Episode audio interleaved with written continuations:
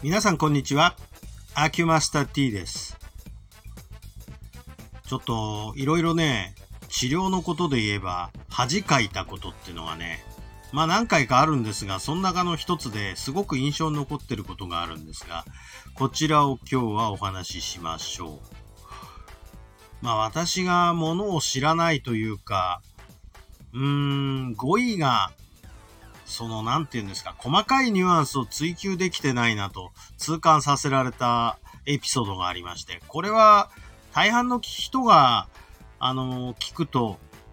意外な感じがするかもしれないんですが、これは何かっていうと、座るっていう意味です。座る、そこにお座りくださいっていう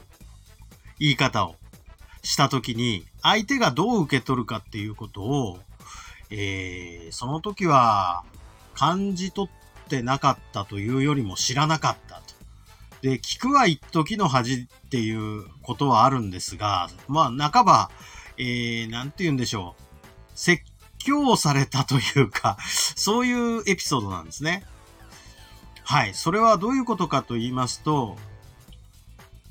まあ、この方ね、もう、お亡くなりになられたご婦人なので、ま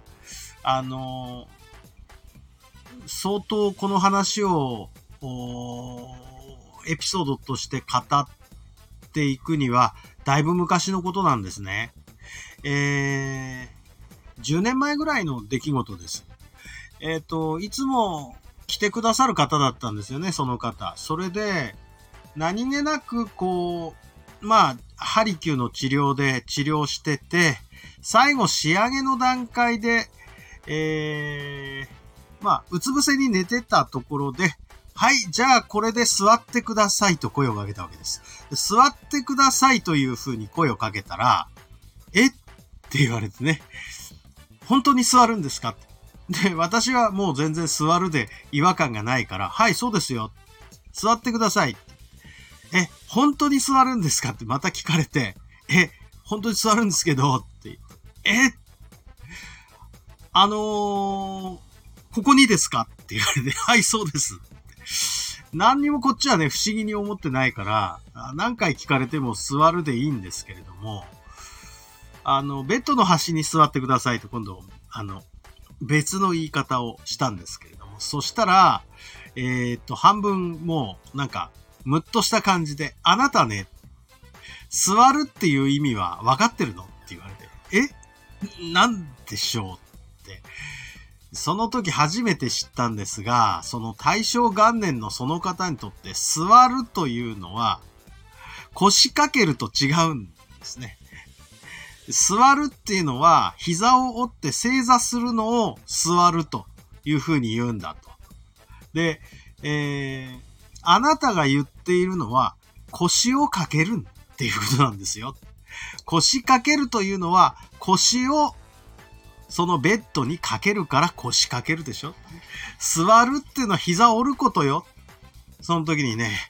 自分のものを知らないのにちょっと半ば恥ずかしい思いをしたと言いますか。ああ、座るってその膝折るやつなんだと。その少なくとも大正元年生まれのその方にとっての座るは膝を折ることなんですね。で、あの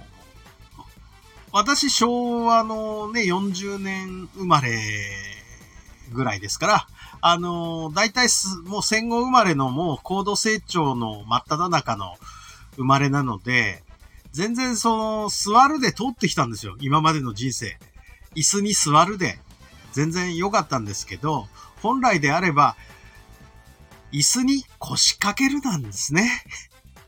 厳密に言えば。いや、そんなことを知らずに50年ぐらい生きてしまったなということで、えー、そんなの言われたの初めてだったんで、いやー、勉強になったなと、その時は思って、はい、これから気をつけます。